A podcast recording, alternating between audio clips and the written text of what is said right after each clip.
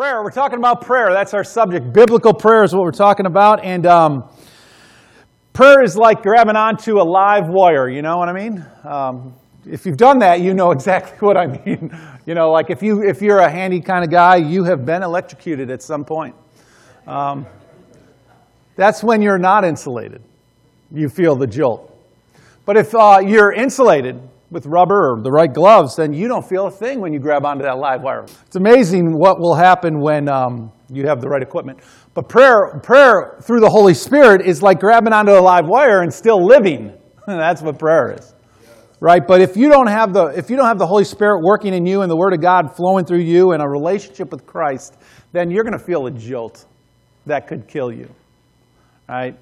Prayer is so powerful. It's powerful. It's a powerful experience to be able to pray. And last week we talked about the who of prayer, that when we pray, we're praying to God, right? God the Father. We're standing at the throne of His grace in prayer. Like that's what's happening when we pray. We are like being transferred out of this place.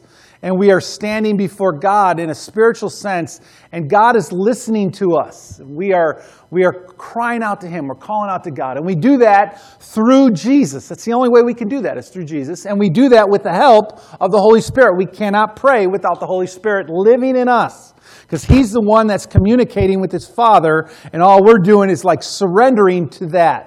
We're getting our flesh lined up with the fact that our spirit needs to talk to Father God, and we're going to like pause ourselves for a moment and get the flesh out of the way and let God speak to our hearts and the Spirit of God that's living in us. Mother Teresa said this, "God speaks in the silence of the heart. Listening is the beginning of prayer." That's good, isn't it? Listening is the beginning of prayer. And so many times we come into prayer talking. And what we should do is come into prayer listening. Right? Because it's a communication between God and us. Right? That's what prayer is. If you have your Bibles, turn with me to Daniel. The book of Daniel, chapter 6. Daniel, we all know, was a great man of God. God did amazing things through Daniel. And Daniel stood for God in so many ways, in so many different ways. And was God's man at this particular time in history. And Daniel stood out among everyone else, like head and shoulders above everyone else, because he was a man of God and because he put his faith and his trust and he held on to God in a kingdom that didn't. And what's happening here in Daniel 6 is this. He's faced with this big dilemma in Daniel 6. The satraps, who are leaders, and the administrators and the governors, they got the king, King Darius, to make this decree, to set out this decree that if anyone prayed to anything or any other king other than King Darius, that they should be like thrown into the lion's den. And that meant basically certain death, right? Unless you're insulated, right? Then there's hope, right, for you. So if you're thrown into the lion's den, you're going to become a snack, is basically what's going to happen here. So and these guys did this because they knew that Daniel prayed to God. They knew 3 times a day Daniel prayed to his God. And they set him up for disaster. It's really what they did. God seemed to work in a mighty way in that, and He turned the table on them, didn't He? But so what happens here in Daniel 6, verse 10? Let me read that for you. It says this, "Now when Daniel learned that the decree had been published, he went home to his upstairs room where the windows opened toward Jerusalem," because that's the way they face, toward Jerusalem. Because when Jews pray, they want to remember Jerusalem, that promised land, that temple, that tabernacle. 3 times a day he got down on his knees and he prayed, giving thanks to his God, just as he had done before." That's Daniel saying, you can make all the decrees you want, but I'm going to pray to my God. And you can do what you want with me. And my God will rescue me if He wants to. I'm not afraid of the world. That's Daniel. That's what Daniel's saying. 3 times a day. That was like the Jewish custom, right? And they still do it today. Good Jewish men do this 3 times a day. Women don't have to do it only but once. But in the morning, it's morning light prayer, it's afternoon prayer, and it's evening or nightfall prayer. And it involves kneeling. It involves a bunch of standing, which is grown-up Catholic is where they got all that from, you know. You get on your knees for a while, and you stand up, and then down on your knees, then you sit, and then you're up, then you're down. If you've been to a Catholic service, you understand what I'm talking about. But that came out of this Jewish tradition of prayer. There's a lot of reading of the Psalms and praises and giving thanks and crying out to God, asking God for different things. And the Jews have this Jewish prayer book called the Siddur, which they use in their prayers. So the Jews pray to God 3 times a day. That's when they pray. And they face Jerusalem to remember the land of their ancestors. And they wear this black box on their head. Have you seen that? Seen a picture of that? And that's got a piece of the scroll in it, like the Torah, to remember, you know, that God delivered them from Egypt and that God is their God. So a lot of symbolism in the Jewish prayer and a lot of ritual in the Jewish prayer. And it was established, right, in the Old Testament law through different people. Like the morning prayer was instituted because of Abraham. And they say that the afternoon prayer was instituted through Isaac and that the evening prayer was instituted through Jacob. And so that's why they remember these 3 times of prayer. And for them in the Old Testament, it was a time when God was watching over his people. And they wanted to remember to pray with a lot of repetition, a lot of words, a lot of readings. But they prayed. They made sure they did that. They had the when down, right? They had the when down.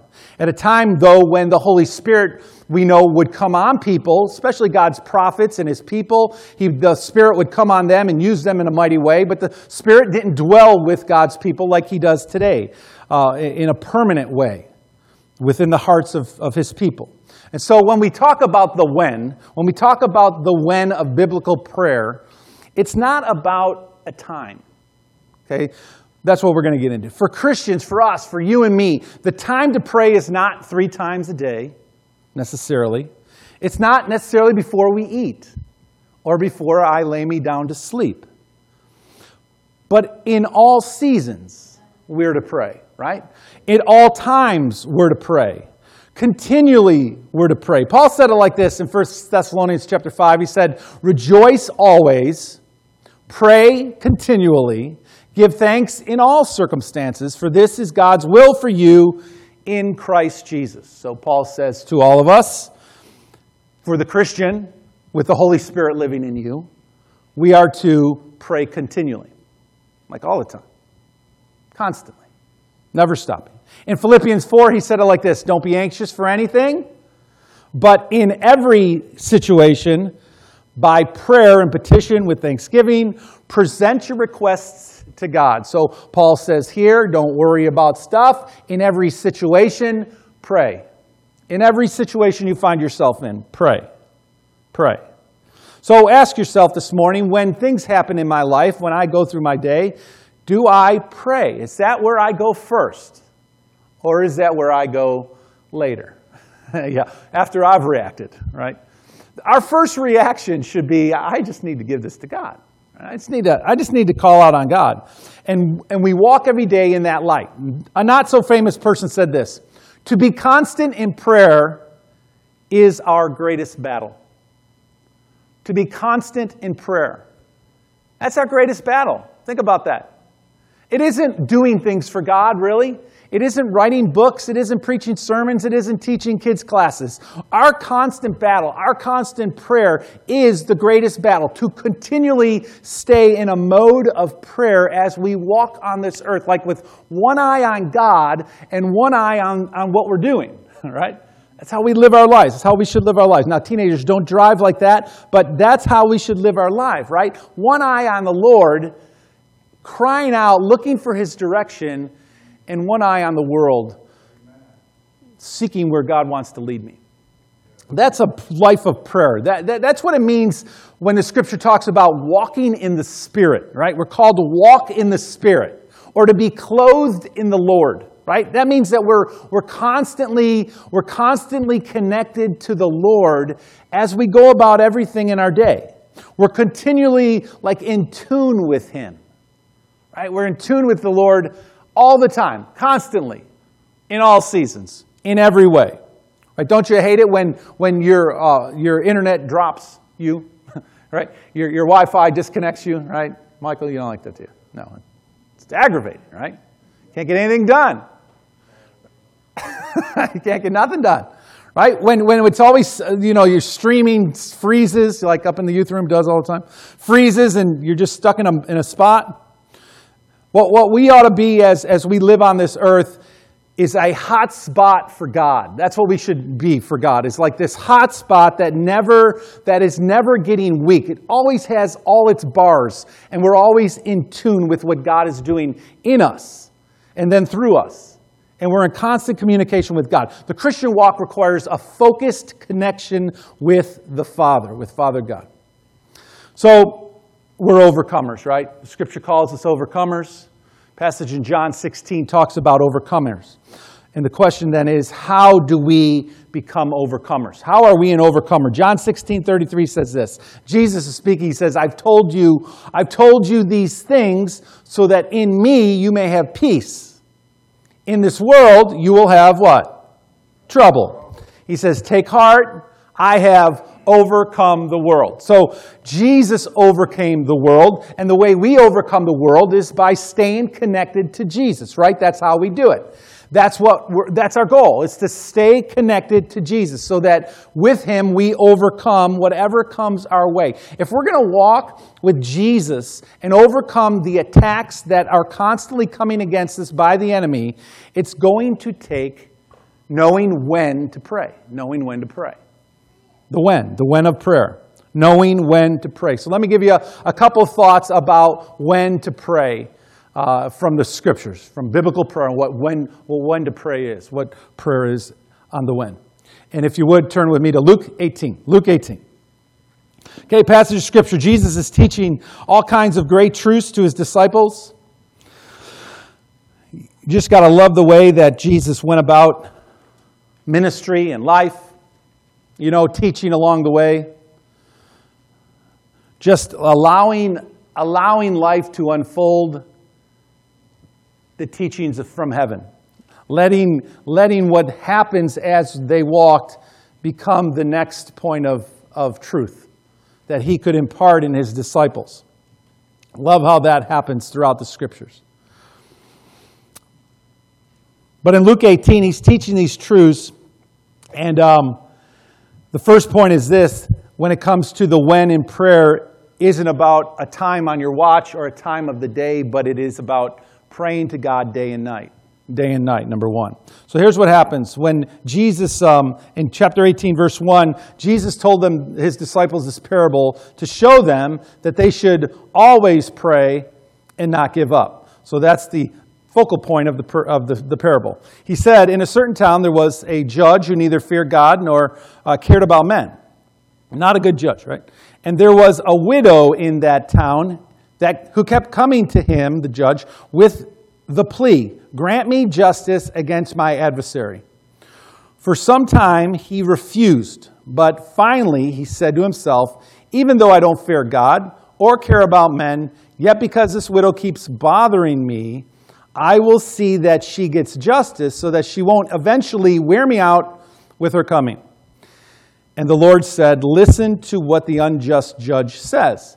And will not God bring about justice for his chosen ones who cry out to him day and night? Will he keep putting them off? I tell you, he will see that they get justice and quickly. However, when the Son of Man comes, Jesus says, will he find faith on the earth?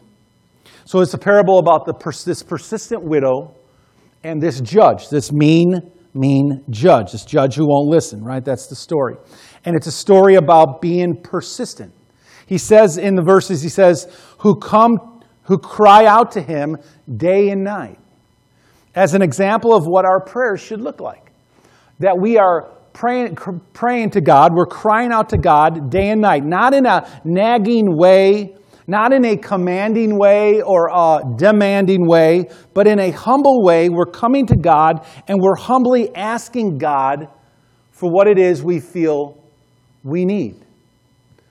Right? That's what prayer is. It's day and night persistently coming to him. Jesus says, and then he goes on to say in these verses, he says, Jesus says, when the Son of Man comes, will he find faith on the earth? In other words, will he find this kind of faith on the earth? What kind of faith is that? What's he talking about? He's talking about a person who will pray to him, who will cry out to him night and day. That's when.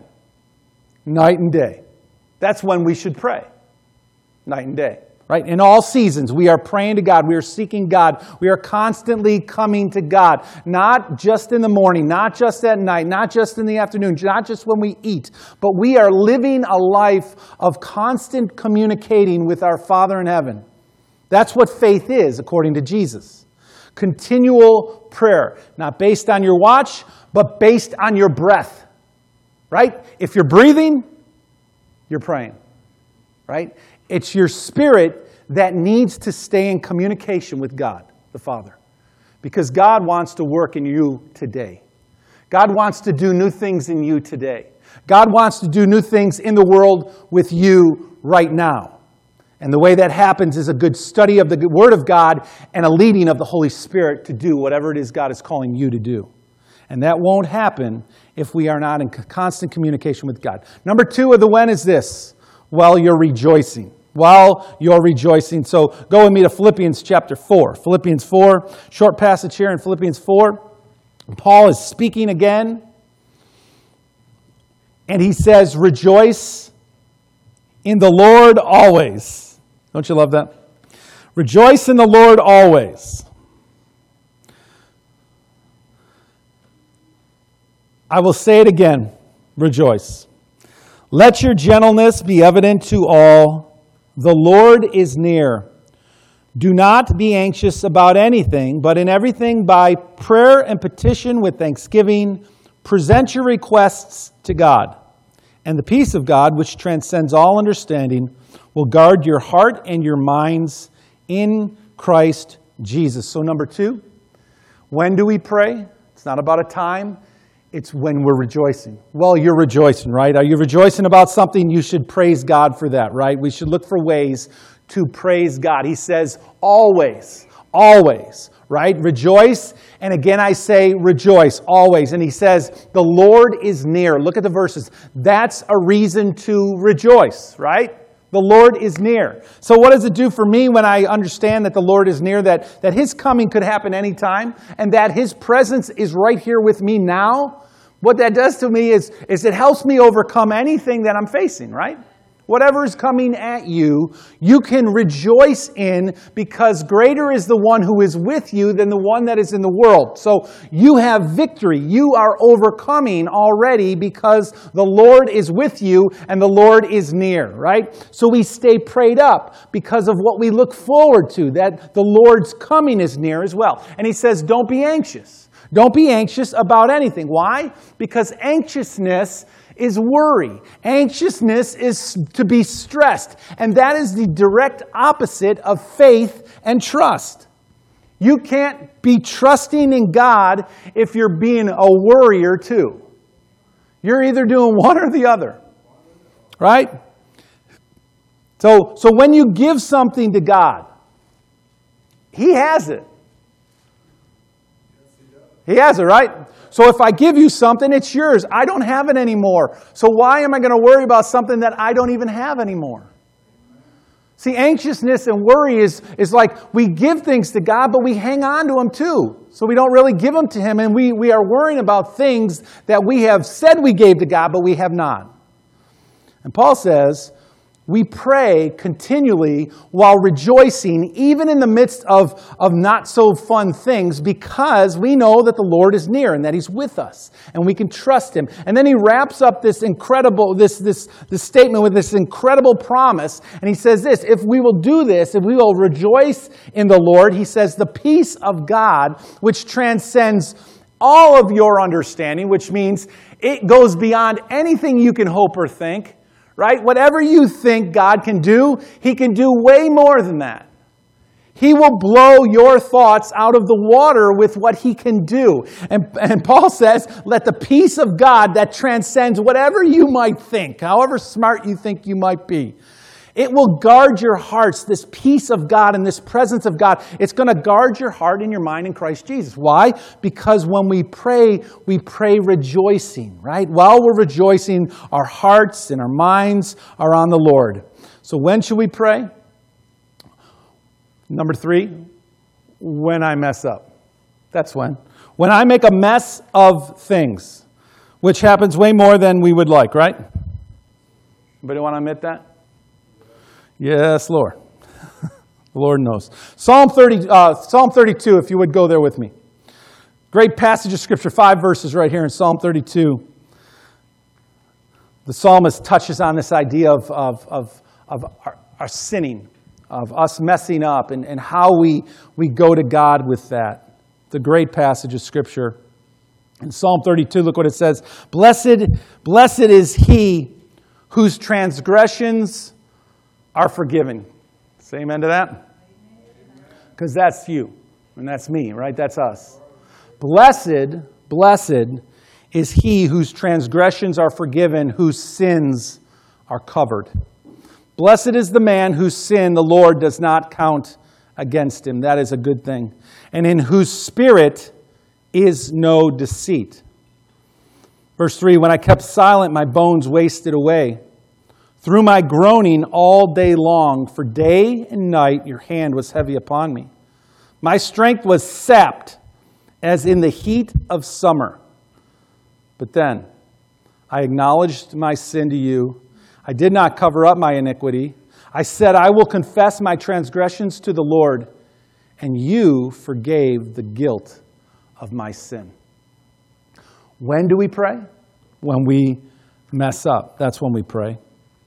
Check this out in these verses, if you're looking at them. There's one who has sinned. That's us, right? And when we talk about sin, we're talking about sin in all kinds of ways, at all kinds of times. In fact, we make up new ways to sin. In our new techno world, we create new ways to sin all the time. There's the one who has sinned, and then there is the one who forgives.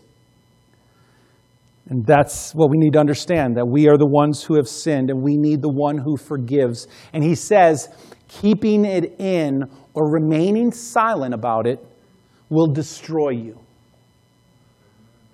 Okay? It will destroy you. Whatever it is you do that you know you shouldn't do, confess it to the Lord, because if you hold it in, it will destroy you. Look what he says. My bones, he says, wasted away. That is why some are stressed. That is why some are depressed. That is why some groan all day long, because they're holding it in.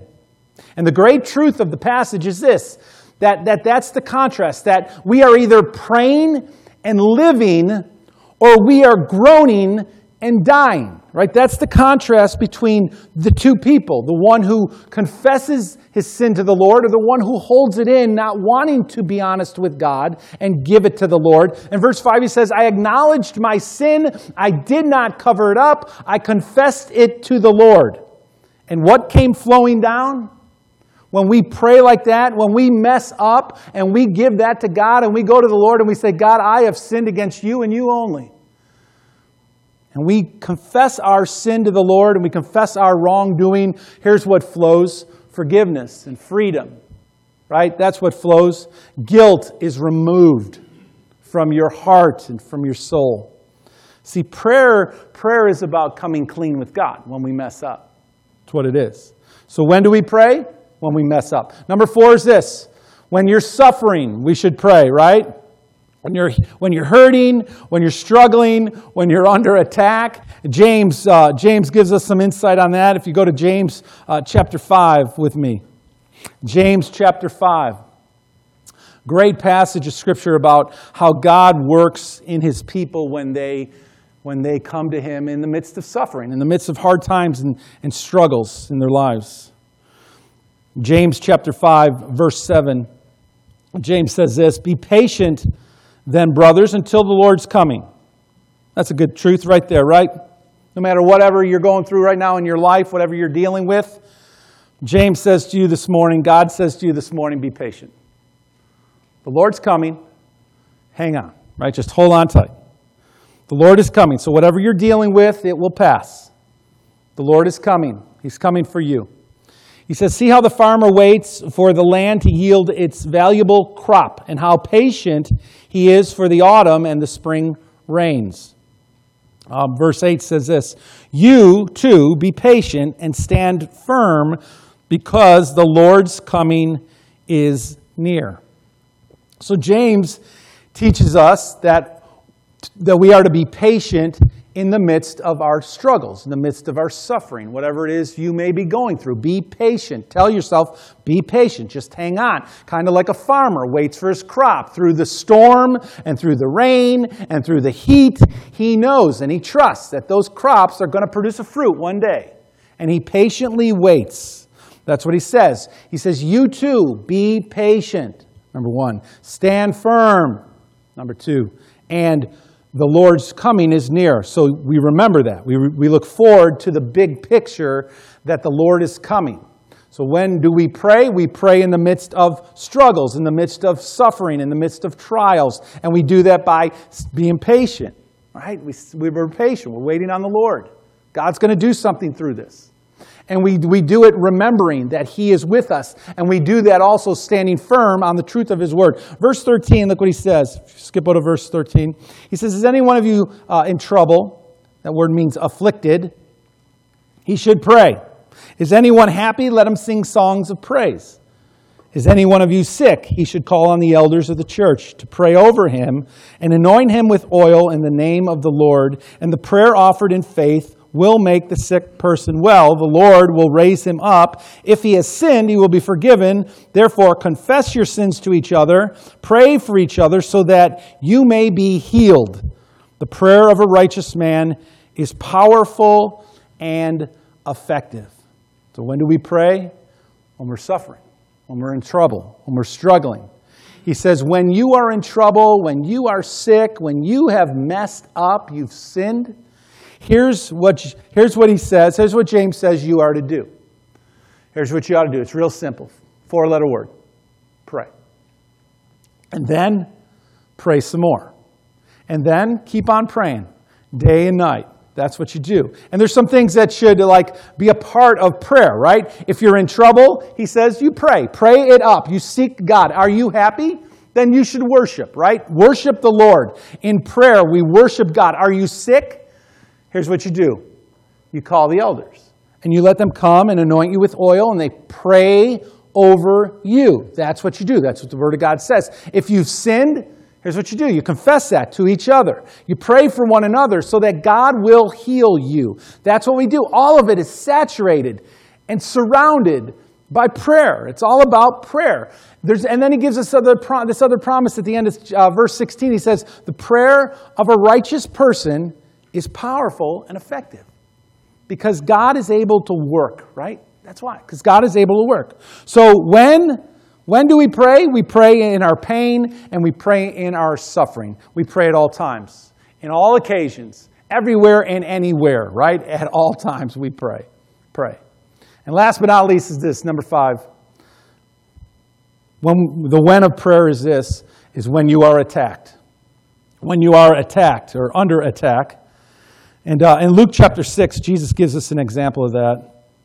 Luke 6, if you want to go there with me. When you are under attack, and that happens in lots of different ways, doesn't it? It happens in this world. It happens through people you know and people you don't know, right? The attacks of the evil one come in all kinds of ways and by all different directions. We've talked about that before. The battle surrounds us, right? That's why it's so important that Jesus calls us to pray, that biblical prayer is about being in constant communication with God as we walk through our day, day and night, because the enemy is always looking for an opportunity to attack. And he's going to do it when you put your shield down, right? When you put your guard down. He's going to come after you. In verse 27 of Luke 6, check out what it says here. He says, Jesus says, but I tell you, I tell you who hear me, love your enemies, do good to those who hate you, bless those who curse you, and pray for those who mistreat you. You get that? That's tough, right? I mean, that's a tall order, but he says, first of all, it says, those of you who are still listening. Right? I love that, right? Those of you who hear me, Jesus says, because like Bruce mentioned yesterday at our men's breakfast, there's plenty of people who heard, but not everyone who really listened, right? We don't all listen. Your parents are talking to you and you're not listening, right? Your teacher's talking to you and you haven't heard a word they said. Jesus is speaking to you in his word and we're off doing something else. So he says, those of you who are hearing me, those of you who are still listening, you haven't drifted off, right? You're not daydreaming, you're not thinking about lunch. Those of you are still engaged in the conversation, right? He says this, if you're still listening, love your enemies. Love your enemies. Look what he says. Do good to those who hate you. Do good to those who hate you. Bless those who curse you. Pray for those who mistreat you. Wow, those are some powerful things that Jesus is saying to these guys, right? Some powerful truth. And this is not easy because you and I both know our natural reaction to any kind of attack is to get defensive, right? That's what we do. We get defensive. Put up your dukes, all right? We're ready to go. Ready to go. And this is exactly why the Bible calls us to be in prayer continually, right? That we are strongly connected to God, right? That we have all of our connection to God is in place and intact, because you will never know when you're going to be caught up in somebody else's mess or your own mess, for that matter, or the mess of the world, right? Messes are everywhere, and they're going to come at you, and they're going to splatter you, and if you're not prayed up, you're going to react wrong, right? That's the truth. If we're not living this constant attitude of prayer, then we're going to get caught up in this. And he's like saying to you and me, be prayed up, stay connected to the source, and brace yourself. Like, be ready. This stuff's coming. In verse 29, he goes on to say, if someone strikes you on one cheek, turn to him the other. Also, if someone takes your cloak, do not stop him from taking your tunic. Give to everyone who asks you, and if anyone takes what belongs to you, do not demand it back. Do to others as you would have them do to you. If you love those who love you, what credit is that to you? Even sinners love those who love them. And if you do good to those who are good to you, what credit is that to you? Even sinners do that. And if you lend to those who only expect a payment, what credit is that to you? Even sinners lend to sinners, expecting to be repaid in full. But love your enemies, do good to them, and lend to them without expecting to get anything back. Then your reward will be great, and you will be sons of the Most High, because He is kind to the ungrateful and the wicked. Be merciful, just as your Father is merciful to you. What a powerful passage of loving those who attack us or loving those who mistreat us. That's hard to do, isn't it? I mean, that's tough to do. Only a heart living and dwelling and lingering in connection with God will be able to do that. We'll be able to overcome the worldly attack that comes at us. Only a heart that is in tune with God will ever respond in this way. I won't respond the way Jesus just called us to respond on my own. In my flesh, I will not do it. But in the Spirit, I might. I possibly could pull it off, right? All right, that's true about all of us, that only if God is having his way in me will I be able to do this. And this is the exact way that we see, like, Jesus responding to life experiences around him, right? With a heart and a mind and a soul of prayer contemplation. He's constantly connected to his Father as he's walking around the earth. And that's the only way Jesus is able to respond in these ways. Someone once said, prayer is hard and it is simple at the same time. It's getting your flesh life lined up with the Spirit in you that is seeking to communicate with the Father. Simple, right? Just pray. And yet it's so hard because it's a battle to get myself out of the way and let God in me work. This morning we were reading 1 Peter up in our study this morning, and the Scripture said this. It said the prophets trying to find out the time and the circumstances of which the Spirit of Christ in them was pointing when he predicted the suffering of Jesus. In other words, even the prophets of old, when they foretold about the coming of Christ, they longed. They were trying to figure out what the Spirit in them was saying through them. See, there's a Spirit of God living and active in you, working. And our job is to get lined up with the Spirit of God that is communicating with His Father and working through us. And the only way we do that is by staying in constant communication with the Father. Prayer is a powerful force. It will give you the ability to leap tall spiritual buildings in a single bound. You will have like supernatural power to do unbelievable things through prayer. It will allow you to live a life of holiness and godliness, which pleases the Lord, we know. And so we pray, right? That's what we do. We pray.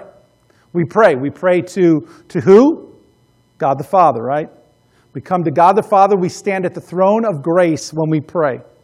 And we do it through Jesus. That's the only way we come, is through and in the power and the authority, the name of Jesus. And the only way we can do that is with the help of the Holy Spirit. That's the who.